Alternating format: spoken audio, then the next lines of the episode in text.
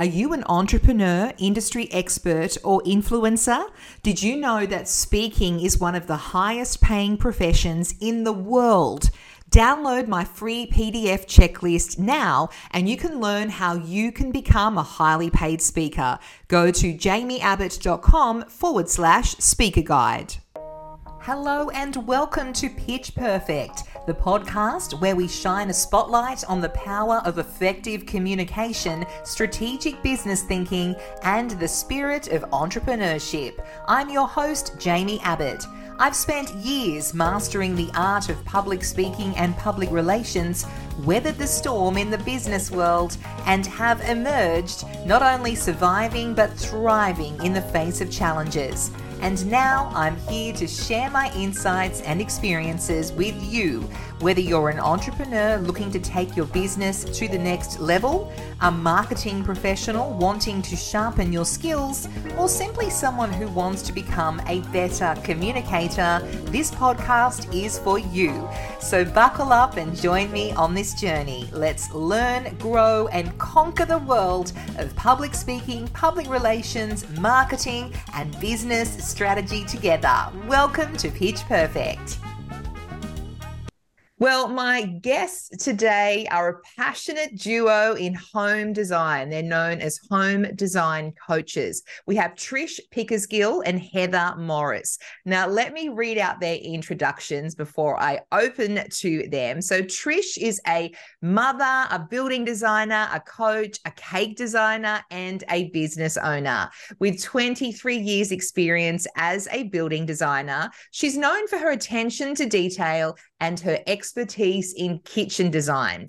Her superpower lies in finding multiple ways to solve problems, and her goal is to personalize each design for the end user.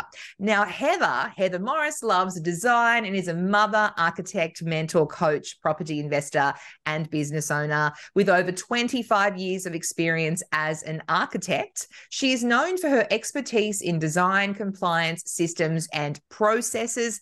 Her superpower is making complex issues easy to understand.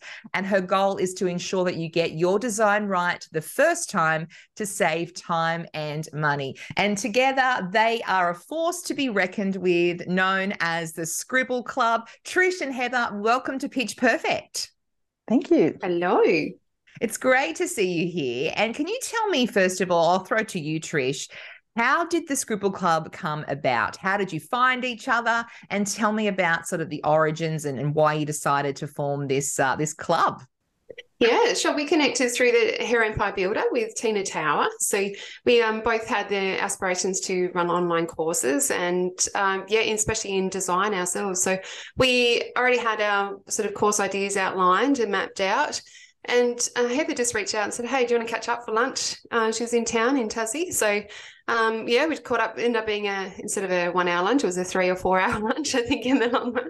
Um, we just connected on so many levels with the, the similar values in the industry and, and experiences. So, d- at different ends of the scale, Heather's more involved in the commercial, and I've been more involved in the residential sector of the of construction. Yeah, so we just we found we had some really great connections with our same values and and, and thoughts about the industry.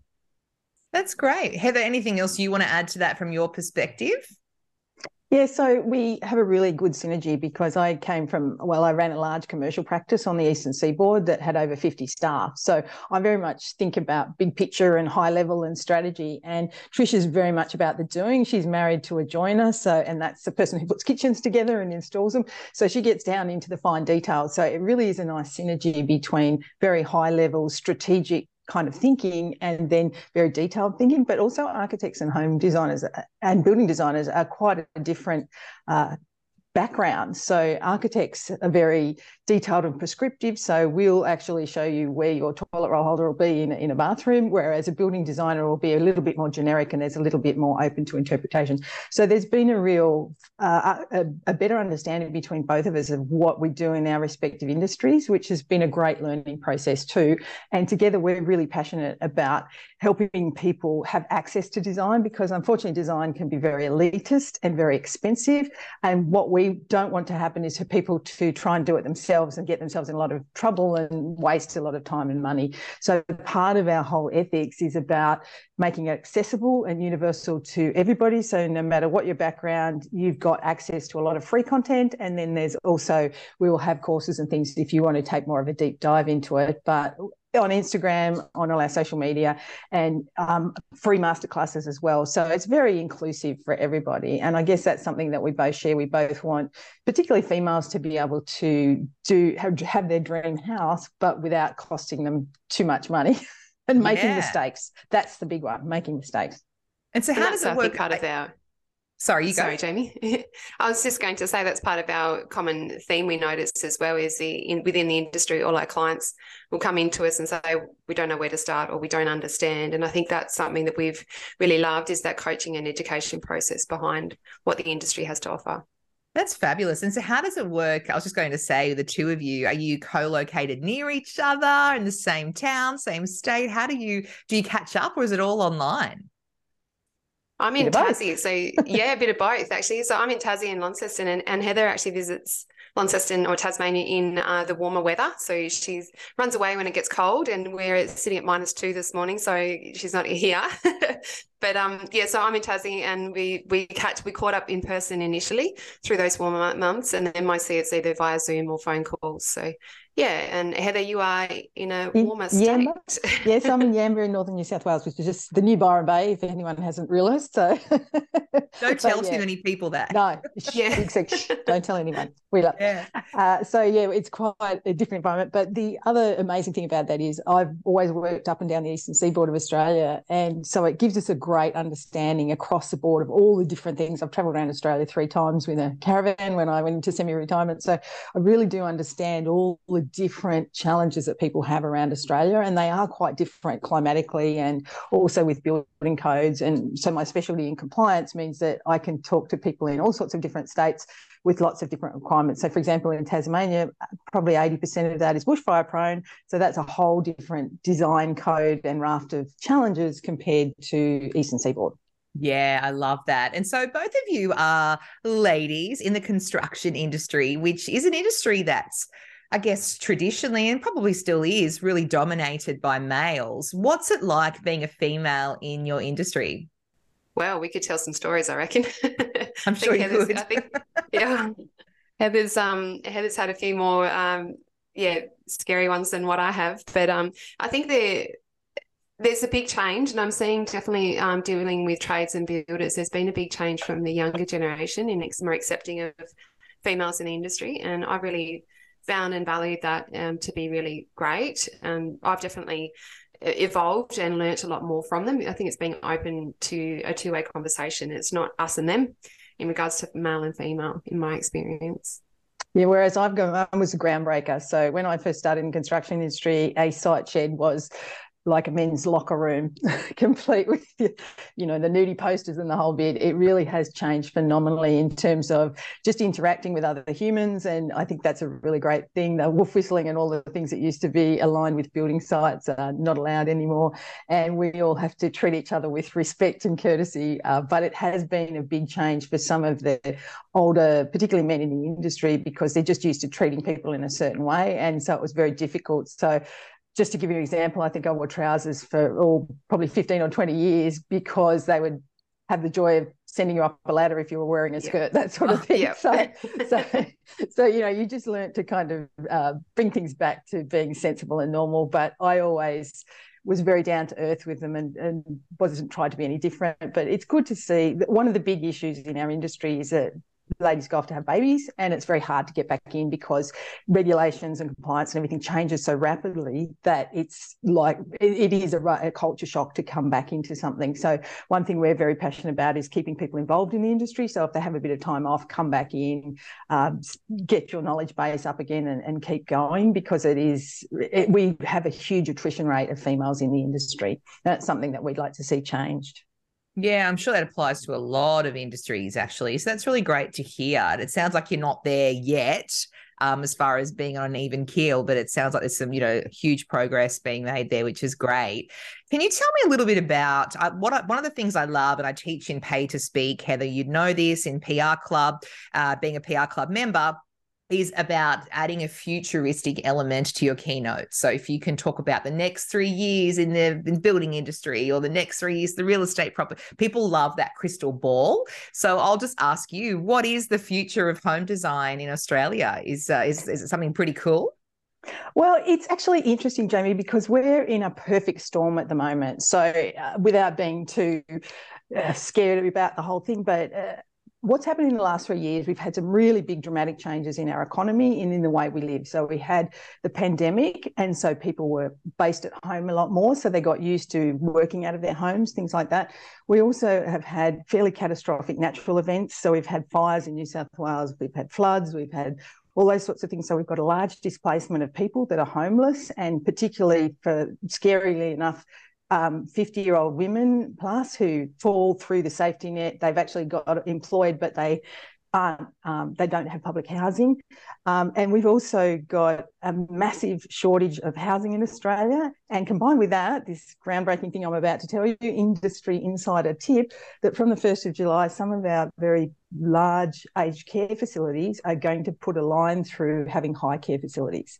So that is going to change the face of the way we look at housing in Australia because what's happened with all the government changes. So the reason that the changes and the regulations have been come through is from risk. So we've had high-rise buildings that have had failures through Sydney. So the legislation is all tightened up and the process have tightened up. But the result of that is that there's not very many places being built. So we've got record low development application levels if you combine that with a whole bunch of aged care providers not being able to provide that service because they have to provide a nurse full time is expensive and the minimum wage has just gone up, meaning that most of the healthcare workers in one large client that we know of, um, the, that bill, just that one change would increase their pay rates by um, $1.5 million on their baseline.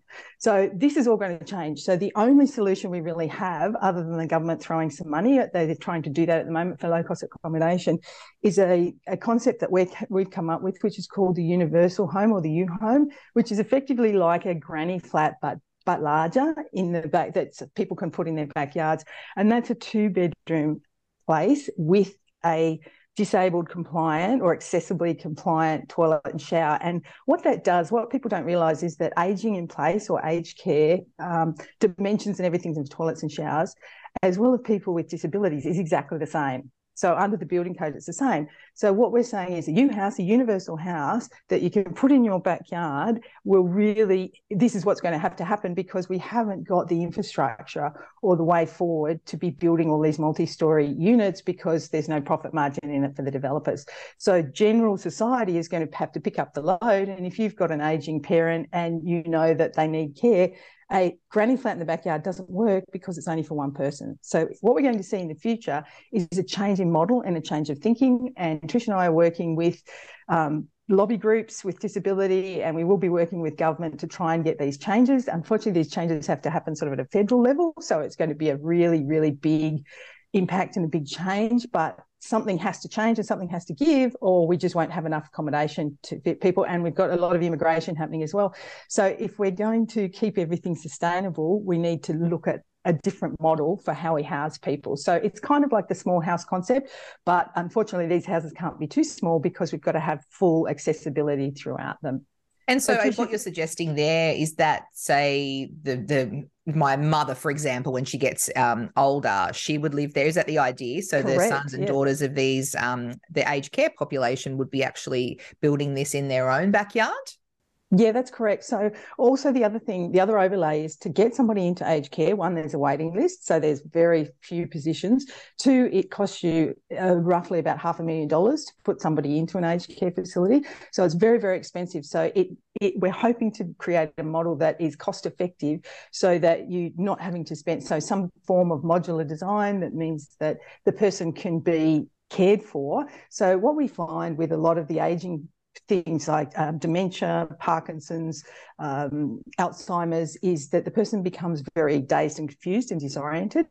And it's much, much better for them to be in a place that is safe and comfortable. But unfortunately, also a lot of the action happens at night. So you generally need a carer or somebody with them because if they're just left alone, they're likely to have a fall or um, be hurt. Now, the same thing is applicable for young people with disabilities. So in this country, we don't have a lot of fallback for um, they ha- usually are cared for by their parents, and if um, they're not able to be cared for by their parents, really the only default position is into aged care. So we're finding a lot of young people in aged care as well, which is a big issue. And we know that their health outcomes are much, much better if they're at home or close to home. And so a two bedroom place allows them to either have a carer or a relative or somebody stay with them, but be relatively self sufficient. It also works for domestic violence victims, for low cost accommodation, all those sorts of things. So what we're hoping to do is just throw up some ideas about how we can fix all these problems that we've got in housing at the moment. Yeah. Gosh, you, you are such a great keynote speaker on this topic because it's something which you think, oh, it doesn't affect me. I'm not old, or my parents aren't old yet, or I haven't got a child with a disability. But at the end of the day, it can happen to anybody. Um, and I know so many people who have a child with a disability who this really does affect. And at the end of the day, we are all getting old as well, whether we want to or not. So I think this is going to be everyone's problem, isn't it, really? Particularly when, you, as you said, the aged care sector can't cope with the demand. So it's really, really interesting. And I think that more people could probably hear that message, Heather, uh, because sooner or later they will be affected. Absolutely. Everybody I know has had some sort of effect of a, a, person that's ill or a person with disability or even somebody that they know is a domestic violence victim or just somebody that's had a, a bad relationship breakup and needs somewhere to stay, um, somebody that's fallen on hard times. So really what we're saying is society in general has to pick up the heavy lifting and do the heavy lifting because this is not something that we can fix by building a few high rises for low cost accommodation somewhere with the government. It, that just won't fix it. It's too far. And in Australia, we're so lucky because we do have lots of land. We've got lots of big houses. And that's the other demographic change is with an aging population. The older people are wanting to downsize. So again, you could have the young family in a large house and mum and dad at the back in their two bedroom unit. So there's lots of different applications for it, I think. Yeah. Changing the tone now. Tell me about the Scribble Club. How can people get involved? What do you offer? Tell me about your podcast, the courses, memberships, everything you've got um, on offer as part of the Scribble Club. People who are listening to this and and want to get involved. And importantly, who is your target market?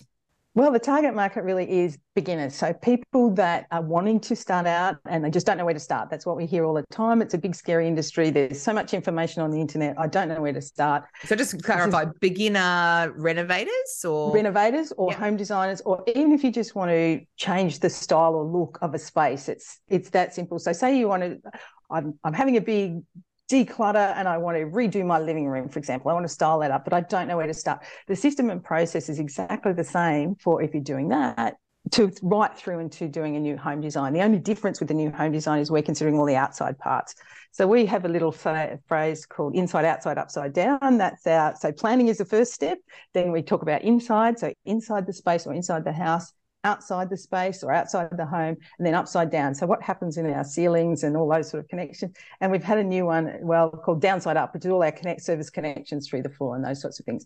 So in the Scribble Club, that's the sort of thing that we're going through the full process about how you can design either a space and we're going to have mini courses on kitchens and bathrooms and things like that. Uh, but at the moment, we're just offering a winter warmer for June, July, August, which is our masterclass and design guides. So it's $37 for the month, so absolute bargain. And they get hot seating with us. They get one on one half hour clarity call to have a chat about it and access to our masterclass and us as a resource. Now, we're expensive in real life, we're very expensive. So that is an absolute. And you get two of us. Yeah, two of us for one. It's an absolute bargain. So, Trish, if you want to just fill in anything else about yeah, so we, we love to the our, our real focus at the moment is our home design guides, like Heather mentioned the the winter warmers. So each month we're we're delving deeper into a single a single topic. So currently this month we're talking about Pinterest and how that can help you with your design direction and focus. Next month we're getting into kitchen design, and then the following month is living living spaces. So kitchen design is my um, expertise. Definitely, I've done probably a thousand kitchens in my lifetime. So, but um, we get right into the into the nitty gritty in our in our mini course. But this next month's going to be a really great, like Heather mentioned, where do I start? That is the, probably the most common thing we hear from our our clients and our customers is I don't know where to start. I don't know what to start with, and and some of the tools that we provide, um, so your checklists and and cheat sheets and top tips, um, it just like great to um, someone to walk into a joiner and go know what they're talking about because our terminology is one of the biggest things in our industry that bamboozles clients, it bamboozles, bamboozles anyone, uh, and it can just be overwhelming. So we, as part of our podcast, um, the sketchy ladies, which you love that name. I think that's I brilliant. love that. Um, yeah. um, Not because we 'cause do a we're lot of sketchy. Yeah, Yeah, yeah, no, sketchy. it's like it's like clickbait, isn't it? Really? My, Yeah, my, little, yeah, my yeah. little cousin went the other day. She went, the sketchy ladies. Oh, you draw. Oh, I just got it. That's really good. Yeah, it was very like- clever. Yeah, and I think that's uh, we've really enjoyed doing that because we've got so much that we can banter between our experience that we can bring together and educate. And I think that's part of it is just reducing the the bamboozling of of the terminology. I think that that's probably the scariest thing, like having to go in and talk to the council. What do they mean, or what am I looking at here? And um, yeah, so it's the part mainly education and coaching. So our podcast, our monthly design or home design guides, and then delving into our mini courses coming up.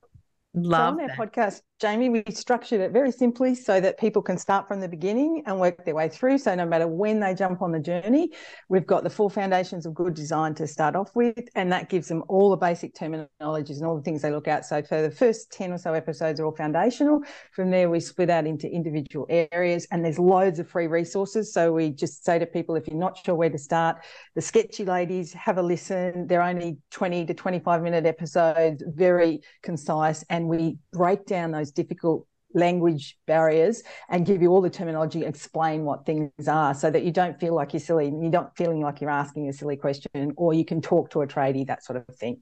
And our website is thescribbleclub.com. So you can find our design guides there and a little bit more about us. And also on instant, uh, sorry, Instagram is at the Scribble Club. Facebook, the Scribble Club, Pinterest. The reason we love Pinterest is Pinterest is a visual search engine. So it's the same as Google, but it gives us pictures. And what happens when we put our pictures and our boards together, then Trish and I can see exactly what where you're going, what you need to do. It's really, really quick and easy for us to be able to really put you in the right direction. So we're on Pinterest in the Scribble Club as well. So Ah. that's all our handles and social connections. That's great. And we'll link to that in the show notes as well. Well, thank you, Heather and Trish, sketchy ladies who make up the Scribble Club. I love the names. Uh, it's been so great to uh, to chat to you today, and I just think it's fantastic. You know, two women in the construction industry um, coming together and just really genuinely wanting to help people who have no idea where to start. And yeah, I can't wait to follow your journey. And thanks again for um for coming on Pitch Perfect and sharing your knowledge and wisdom. Thank Thanks you so very much, much. Jaimie. And a quick plug for the PR club for anybody that's not in it. Join Jaimie's club. It's amazing. The masterclasses are amazing. Do yourself a favor, join the PR club. I might cut that part out and use that as a testimonial. I love it. Thanks, Heather. Take care, guys. Bye. Thank you. Bye. Thanks for listening to Pitch Perfect. If you enjoyed this episode, please rate and review it and share it to social media. If you'd like to download my free paid speaking resources, go to jaimieabbott.com.